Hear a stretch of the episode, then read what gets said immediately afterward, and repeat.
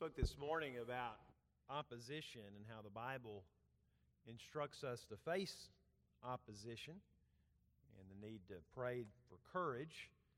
And uh, the reality that sometimes we don't experience the Holy Spirit power the way we would like to see or the way we'd like to experience it is because many a times instead of dealing with issues which we need the Holy Spirit to help us deal with uh, in our lives, uh, we're like those cattle that turn in the snowstorm and just kind of go try to get away from the cold weather until finally they run up into a fence and they can't go anymore. The Bible doesn't want us to be like that. The Bible shows us that through the power of the Holy Spirit and the authority of Jesus and God's Word, with a unified spirit, uh, that we can face the things before us. So, kind of looked at how we go about facing opposition, being led of the Lord. Well, tonight I actually want to talk about a couple of obstacles that we face uh, and some obstacles that uh, I know you'll face or the, uh, the church will face in this next year. And I want to do that uh, by going to Philippians chapter 3. So go to Philippians chapter 3, and we'll look tonight at verses 1 through 11. A few years ago, I preached through the book of Philippians uh, I believe on a Sunday morning. I, I can't exactly remember now, but uh, it's been a little while since we've looked at this book. And so tonight we just want to look at one passage from it. Now, I, I had gone and uh, in my in my notes where I had preached that sermon series in Philippians a little while back, I had written down that apparently at that time that Mark and Lauren Apple uh, would watch the Andy Griffith show uh, at nighttime. Brother Mark, I'm curious. Now that you have Haley Jean, do you still watch the Andy Griffith show at night? Nope, things have changed, right? Do what? Mickey Mouse? Yeah, that's exactly. That's how it changes. No more Andy Griffith. Now he has to watch Mickey Mouse uh, at nighttime. Well, Andy Griffith, uh, if you remember this, Andy Griffith, the classic TV star, uh, of that Mayberry show, the Andy Griffith Show. He, uh, in the 50s, found it very hard to find work. I don't know if you remember me mentioning that from that sermon series, but he found it hard to find work. And uh, in fact, in his 50s, he had, he had just run out of options. And he and his wife, uh, there in California, they decided to sell their home and move back to his home state of North Carolina. So they put their home up for sale on the market, and they waited and waited and no one gave them a decent offer. No one made them an offer. And so months passed, and uh, Andy grew very depressed. He was depressed because he couldn't find work, and now he couldn't sell his home uh, to, move, to move back to North Carolina. And then one day, uh, according to his wife, it was the Lord that did this. The Lord gave her some insight and uh, impressed upon her heart. Maybe it would be a good thing if they didn't uh, sell the house. You know, maybe that would not be a, a good thing. Maybe they ought to try to uh, say that, stay there. And uh, she told Andy, she said, I feel just led of the Lord that uh, if nobody will buy our house in the next little bit, that ought to be a sign that we ought to just double down and try to stay out here in California. So they tried. They tried, and, and lo and behold, the house wouldn't sell. And so they took that uh, as a sign from the Lord that they were supposed to stay there. And Andy and his agent began working overtime they begin beating down the door of uh, every opportunity that existed. His agent, Andy and his agent, began to go out to, to eat lunch with people just uh, all the time just to see is there anything out there. And he just poured everything he had into seeing if he could find work. Well, one day the fire finally hit. The fire finally lit, and uh, you know the rest of the story. In one year, after not being able to find work at all, finally, in one year, Andy was given four TV movies and he worked on the pilot of the TV show Matlock that ended up running for nine years. Now, Andy was that close and was in the process of throwing in the towel and quitting and going back home to North Carolina. Uh, but he decided, I'm going to give this one more try to overcome these obstacles. Well, your obstacles will be different. I've got a feeling that most of us are not going to be uh, competing to be on television shows, the obstacles we face this next year will be different. But some of them are very dangerous, and some of them are very damaging, and they will undo the plans that God has for us, that His Word makes clear that He has for us. So turn to Philippians 3, and let's look as we roll into this next year. Let's kind of look together tonight what are some obstacles the Lord wants us to be aware of uh, that the enemy is going to throw in our path. All right, so Philippians 3, starting in verse 1. All right, look at what, look at what the Bible says. Philippians 3, verse 1 says, Finally, my brethren, rejoice in the Lord. To write the same things to you, to me indeed, is not grievous. He says, Hey, I'm, I'm reiterating some things here, but uh, it doesn't it doesn't wear me out. It doesn't irritate me that I've got to say some of the things again. In fact, for you, he says, it is safe. What's he want them to know again? Beware of dogs. He's got a particular type of dog in mind, not the, not the physical dog that you might think of. He says, Beware of dogs, beware of evil workers, beware of the concision. These are those within the church that. Uh, probably even members of the church, but they're not, they're not living as the bride of Christ. He says, Beware of them. Verse 3 For we are the circumcision which worships God in the Spirit. God has cut our heart, and He's changed our heart. And so we worship God in the Spirit, and we rejoice in Christ Jesus. We have no confidence in the flesh. So we are the circumcision of the Spirit. God has changed our spirit. We don't put confidence in our own mind, our own thoughts, our own abilities, our own reasoning our own strength. We do not do that. In fact, we know that there are all kind of thoughts that we can think or attitudes that we can manifest that are the opposite of what God would want. And he says, we've, we've had to be cut. The Lord's had to cut on us and cut away the, the, the, thinking of the old man. We're, verse 3 again, we're the circumcision which worships God in the Spirit. We rejoice in Christ Jesus, and we have no confidence in the flesh. Though I might, he says, if anybody was going to have confidence in the flesh, he says, I might also have confidence in the flesh. If any other man thinks that he had whereof he might trust the flesh, I more. He goes, There's nobody that could not uh, have any more confidence in themselves than, than me. Well, why is that? Verse 5, he says, Well, I was circumcised the eighth day of the stock of Israel, of the tribe of Benjamin. Remember that? We just, in that sermon series on Sunday morning, looking at, oh, little town of Bethlehem, we learned the story of Benjamin, how his uh, mother, Rachel, uh, named him one thing, and then his dad named him something else. Well, well, you know, you know who's the seed of that? Paul is. He comes from that line. Paul says, "I'm from the, the tribe of Benjamin, Hebrew of the Hebrews." It's touching the law of Pharisee. Concerning zeal, I persecuted the church. Touching the righteousness which is in the law, I'm blameless. He says, I, I strove and, and, and I guess to some degree did keep the law perfectly. But what things were gained to me, those I counted loss for Christ. Yea, doubtless I count all things but loss for the excellency of the knowledge of Christ Jesus my Lord, for whom I have suffered the loss of all things, and do count them but dung, that I may win Christ, to be found in him, not having my own righteousness, which is of the law, but that which is through the faith of Christ, the righteousness which is of God by faith, that I may know him, and the power of his resurrection, and the fellowship of his sufferings being made conformable unto his death, if by any means I might attain unto the resurrection of the dead. Verse 1, Paul tells the Philippian church to do what? To rejoice in the Lord. And that command is a cry for us as well. We should rejoice in the Lord as we end 2017. And those of us who've been redeemed should rejoice as we end this year and begin the new.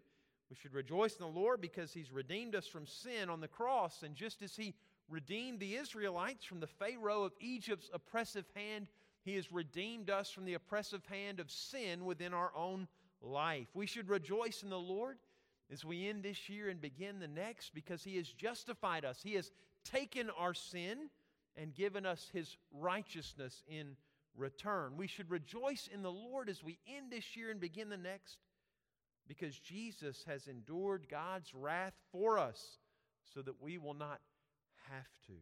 We should rejoice as we end this year and begin the next because we can pray to Jesus who has ransomed us not with money, but with his blood, his very life. We should rejoice in the Lord as we end this year because Jesus, we should rejoice in Jesus, in the Lord Jesus Christ, because he has revealed to us God's perfect love. If you're glad for the perfect love of God tonight, say amen.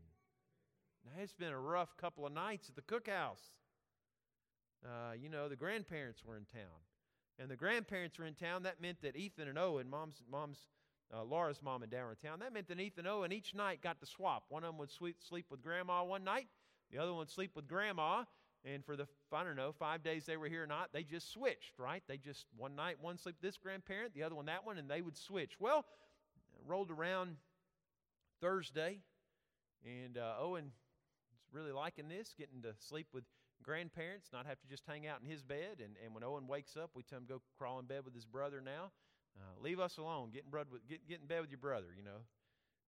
And uh, he's getting kind of used to sleeping with grandparents. So he told his mom, he said, Mom, I need a special night where I sleep with you. Well, who gets booted out when he gets to sleep with her? Me. And so he went on about this. I need this special night to sleep with you. And, and he was really, you know how Owen is. Owen was hamming it up really big time. I need to sleep with you and stuff. And so Laura agreed to this. She agreed that, that he could have a special night. They'd go to the guest bedroom and they would watch Netflix on her iPad and they would go to sleep and they and they, they could sleep in there. So they did that on Friday. Well, big brother Ethan, he wasn't going to just sit by. He informed his mama that, well, I need my special night with you as well. And so that meant Owen did Friday. And Ethan did Saturday. And who's left not sleeping with Laura? Me, right? I mean, what is going on here? That's what my boys, they love their mom. And nobody, nobody probably loves Laura quite like they do. I mean, it's a unique love that they have for her. It's a unique connection that they have to her. And, and, and, and they know their mom loves them. They know that their mom cares for them. You know, we should rejoice this year because we know perfect love, and it's not come through a human being. We know perfect love because Jesus has loved us perfectly. So you should rejoice as you end this year and start the next. You should rejoice in the Lord because He's conquered Satan and death, and He's conquered hell and sin, so that you might live a life that is full of the grace of God. So He tells us here that we should rejoice in the Lord. He says that in verse 1. Look at it again. Finally, my brethren, rejoice in the Lord. But there are obstacles. There are obstacles in the way of our rejoicing in the Lord, and we see a couple of these in this passage. There's two that Paul identifies here. There's two of them. Look at verse 2 again. What's the first one? Well, it's these dogs. Beware of dogs. Beware of evil workers. Beware of the concision.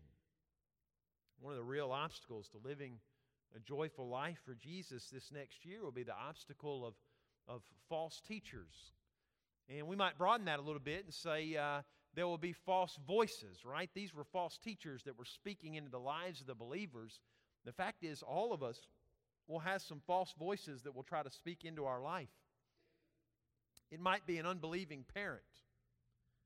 Uh, it might be a brother or sister that is far from Christ might be a coworker that doesn't really love the Lord, but they've got a hold of your ear for one reason or another, and they are speaking things to you that are contrary to the Word of God. I don't know who it might be for you, but I think most of us in life will face some voices this next year that will tell us things that are try to teach us things that are contrary to the Word of God. Here he warns the church to be careful, for there were evil workers within the church. There are evil teachers that were teaching doctrine uh, that was untrue. Now, as far as I know, we don't we don't have that problem with any teacher that I know about in our church. I I, I hope that's not the case.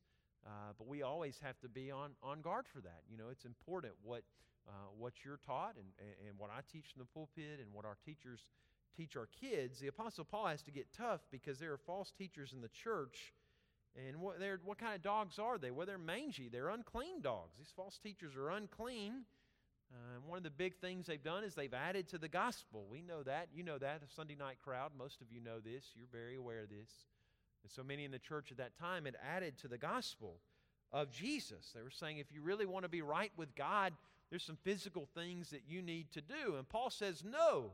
He says, it's not more physical circumcision that you need, it's the circumcision that Jesus has done to the Spirit that counts, and that's enough. Now that He's come, and now that He's changed your heart, you don't need the physical sign of a physical circumcision anymore because you've already got the final thing, uh, the real deal. You've had your heart changed.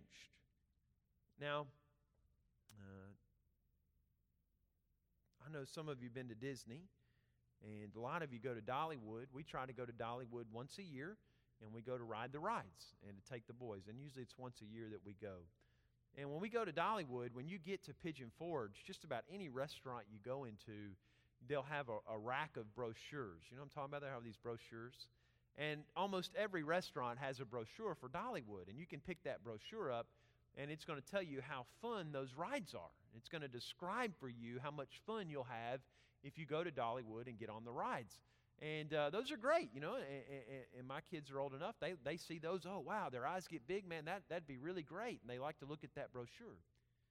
But when you go to Dollywood, when you actually get there, you don't need the brochure anymore because you don't need somebody to tell you how fun it is to ride the ride. When you get to Dollywood, you actually get to get on the ride yourself, and you get to ride it, and you get to experience it.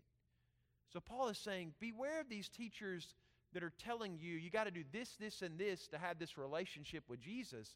Because the fact is, you don't need this, this, and this that pointed to Jesus. Because now, in light of the crucifixion and his resurrection and the Holy Spirit that he sent to us, you don't have to have the sign that points towards Jesus. You get the love of Jesus itself mediated to you through his Holy Spirit. I ask you again if you're glad for the love of Jesus, say amen. And it's mediated right to you right to you. You don't have to have it mediated by me. Ladies, you don't have to have it mediated by your husband. Husbands, you don't have to have it mediated through your wives. You don't have to go through some sort of elaborate system. The presence of Jesus is mediated to you through your Holy Spirit. Now, now, this is also true. Both these things are true. It's also true that corporately, the Bible makes clear when you do meet corporately like this, say, well, why do I need the church? Because the Bible makes clear that yes, the relationship with Jesus is mediated you personally, but He has also chosen for how you experience that relationship that it actually takes a group of people for you to experience the fullness of that. So, yes, you, you get it directly from Jesus, but in His will, He has said, I'm going to have a bride, I'm going to have a church and so when you gather with other people, you, there are some things you experience in that setting that you can't experience alone. But if you don't have it personally mediated to you, it don't matter how many people you get together. You'll never know it unless your heart has been cut and changed by Jesus Christ. Boy, are you glad that we are able to go to directly to our mediator in 2018? You don't have to go through somebody else. We can go right to Jesus. If that's good news, say amen. Uh, end of this past year, towards the end, the Reformation, I showed some films on that in my Wednesday night class. And there were two people, they usually don't come on Wednesday night, that uh, they, they came to three out of those four. And both of them come from a Catholic background. Now, if you're from a Catholic background, we love you, and I know some wonderful Catholics. But they came to that. And after the second film, I'll never forget this, this brother that attends our church some that's from Catholic background. He stopped me out in the hallway after that second film. And a couple of you were standing out there when this happened. He goes, That's amazing. That's amazing what happened to Reformation. He goes, That's amazing. I didn't know this. I didn't, I didn't know this. Listen, we celebrated the 500th anniversary of the Reformation, and, and not everything's gone the way that those reformers wanted it, but one of the great things that happened is to that Reformation, the church was just reminded, that process reminded us as a church that it's not about the religious system, it's about what Jesus did on the cross for us. And we kind of take that for granted. Because most of us, looking around this room, most of us have heard that so many times. So many times we've heard it. And I just hope in 2018 that you'll remember that these just aren't words on a page, that there is power in the fact that Jesus speaks directly to your heart and he can change you. So he says, Beware of the dogs, beware of the false teachers, right? Be, beware of them. And uh, we, know, we know some of them in our day and some of the things that they teach, and so we need to beware of this. And, and, and uh, we don't judge the salvation of others, like the Bible's clear about that. Salvation ultimately is in the hands of God. We're not the judge of that. But it also makes clear that you do judge the fruit. And there's things you can make determinations about. Is this actually of God or not of God? Is this in the Spirit of God, or is this just uh, the flesh, or pride, or false teaching? You know, what is this? The Bible does say you can judge fruit, and you are to make some determinations about that. So I want to encourage you next year don't worry about judging people's final destination. The Lord will take care of that.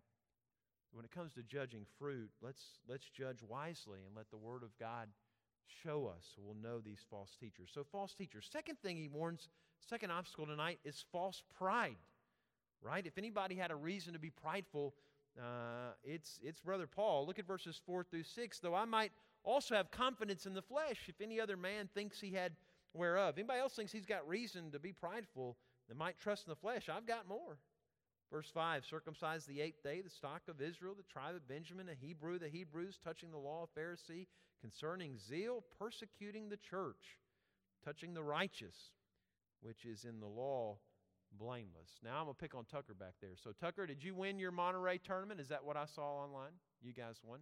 So, t- uh, Tucker's basketball team, they, they won their tournament that they went to. They came in first place. All right, so Tucker might say, I'm doing pretty good. I'm a pretty good basketball player now. Well, Tucker, if LeBron James showed up and really tried, do you think you could score any buckets on LeBron if he was guarding you? No, none. Emily Townsley says, I can, right? You know, I got this. LeBron's the top of the game. And these false teachers, they've been going around and they've been saying, Look at me and look at us and listen to what I got to say. And Paul comes along and he's kind of like LeBron James. He says, These guys are small fries. These guys that are telling you that they're at this level, let me tell you where I was at. And so Paul gives this pedigree to show them if anybody could say that they were the best according to the flesh, it would be me. But he lays that out to say, Let me share my credentials with you. Circumcised according to Jewish law, an Israelite of Benjamin's tribe, a devout Pharisee, faithful to the Old Testament law. But then in verse 7, look what he says These things that were gained to me, those I counted loss for Christ. They mean nothing now. And I mentioned that Wednesday night. I referenced that verse in our Wednesday night class. Now, this probably got the false teachers riled up. Can you imagine the response when this letter was read? Uh, probably what happened is Paul had this letter sent to the Philippian church.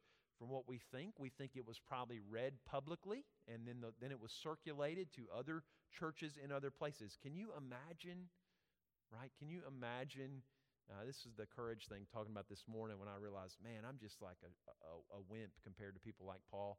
Can you imagine being in the Philippian church and those false teachers are actually in the congregation? You have that kind of issue going on. And they read this letter. Can you imagine what was going on? Can I tell you what was going on when this letter was read and those false teachers are confronted when that public reading happened and they're sitting out there in this fellowship in some way, probably, and they know it's them you know what was going on right then? A spiritual battle was going on. A spiritual warfare is going on. But Paul says, listen, you, you, you cannot do this because what these teachers are teaching you to do is to take pride in yourself. So again, I don't, I don't know of any major false teaching going on in our church that I'm aware of. But I do know in our church that it's easy to take pride not in Jesus first and foremost, but in our jobs in our kids. Boy, I have to check myself on that, right? Uh, jobs, kids. It's easy to take too much pride in your parents, uh, too much pride uh, in, your, in your political affiliation, too much pride in your looks, too much pride in your mental capacity, your brains. Boy, uh, your sense of humor, pride of like, man, I can really tell a good, good joke. Too much pride in your sense of style too much pride, maybe in the church that you attend or your denomination affiliation. Those are all good things. But as we enter 2018, we've got to remember that nothing, nothing compares to Christ Jesus. Can I tell you, going to the hospital today, I was reminded again, as saw Sister Fannie Mae and then went saw Sister Julie. When you're in a hospital bed and you're sick like that and you're really sick, now, family matters some, and church matters some. But when you are lying in a hospital bed and you are ill and you're not sure what's happening to you or what is going to happen to you, can I tell you there's ultimately one thing and one thing that alone matters when you're lying there? It is Jesus. It is. When people are lying there, there is a huge difference between those who know Jesus is watching me. I may be wrestling with it. I may be struggling with it. The, the devil may be lying to me and saying he doesn't care. But there's a difference. There really is between those that know that Jesus has got me. He's got this just like God the Father has the lily of the fields and the sparrows. He's got me. There is a difference in the hospital between the one that knows that Jesus has got them and the one that's just not sure. So, today, what obstacles are stopping you? Where is it that you're putting your flesh? Verse 8 Yea, doubtless I count all things but loss for the excellency of the knowledge of Christ Jesus my Lord, for whom I have suffered the loss of all things and do count them but dung, that I may win Christ, be found in him, not having my own righteousness, which is of the law, but that which is through the faith of Christ, the righteousness which is of God by faith, that I may know him know him and know what else? The power of his resurrection, the fellowship of his sufferings. Again, the tie into this morning, the reason that these early believers so needed the Holy Spirit. And I believe one reason the Holy Spirit showed up for them in ways that we often feel like is lacking in our life is because he is praying here and saying, I, I want to know what Jesus knew in his suffering. And Paul would, and Paul did, from the beatings uh, from being rejected by the Jews, just as Jesus was. Paul knew these things, but Paul also experienced the Lord in a way that most of us have only dreamed of. Right? We've been saved, we've been circumcised in the heart, we've experienced that. But have we experienced the power of the fellowship of his sufferings, being made conformable unto his death, if by any means I might attain unto the resurrection of the dead? One thing I worry about Sunday night people because that'd be the kind of person I am. I worry about Sunday night people sometimes. Uh, I worry that sometimes we've been in so many services that we forget what it was like when Jesus first gripped us. Some people lose their knowledge, uh, experiential knowledge of what it was like for Jesus to grip them because they give in to sin, right? And they. Uh, uh, maybe they turn to alcohol and they become a drunk. Or maybe they begin to chase women and they begin to fulfill their lust in that way. Or maybe chase after men or, or engage in some kind of sin. And some people lose their love for the Lord because of fleshly sin that they get involved in. Sometimes Sunday night people, they've lived long enough and, and they still battle up here with some of those type sins, but they've said no enough to some of those things that some of those fleshly things probably aren't going to get them. But you know how the devil can get the Sunday night crowd and get me and you? Is we can hear it so many times that we forget it's not just words. It's a power of a Holy Spirit through those words that changed our lives one time and wants to change you in 2018 to be more like Jesus, just like He changed you the first night you ever gave your heart to the Lord. If you want to experience the power of Jesus this year, say amen. Now, this is the truth of the matter. What we experience in 2018 will largely be driven by our Sunday night and Wednesday night people. That's just a fact. It's going to be people that are dedicated and people that are dialed in and people that, that are more than just showing up for a service. That's going to be what drives us. And so, my prayer tonight for Sunday night, Wednesday night people, people that come to Sunday school that are, that are, that are invested, my prayer is this year that the Lord Jesus will use His Word and reawaken in some of you what it means to stand with the Apostle Paul and to say, I count it all but lost. There's only one thing I really want in 2018, and that is to know Jesus more. Boy, if that'd be a good thing, say amen. Be good. Lord, I pray right now for the people in this room. Man, Lord, I'm a, I'm a blessed pastor. These people have come back on New Year's Eve. They're not out getting drunk, they're not out partying. Lord, I believe these people are here tonight because they love you. Lord God, I look around this room tonight and I'm just aware that you've got a remnant, you've got a group of people. But Lord, sometimes some of us that are a part of that little group that tries hard to do the right things, Lord, sometimes we just get caught up in those motions and we get caught up in the grind, and the religious stuff just becomes one more item we check off. Lord God, I, I ask you tonight on behalf of these people. Lord, I love our whole church, but Lord, I ask you tonight on behalf of the people that are in this room right here. Lord, for each one that's here. Lord, I ask you tonight, Lord, in 2018, would your spirit move in their hearts? And Lord, reawaken them to the power of your salvation and who you are. And Lord, if their love for you is growing cold, Lord, I pray that it would be rekindled this year. Lord God, I ask this in Jesus' name. Amen. Let's see, so let's sing one song. Let's let's sing tonight.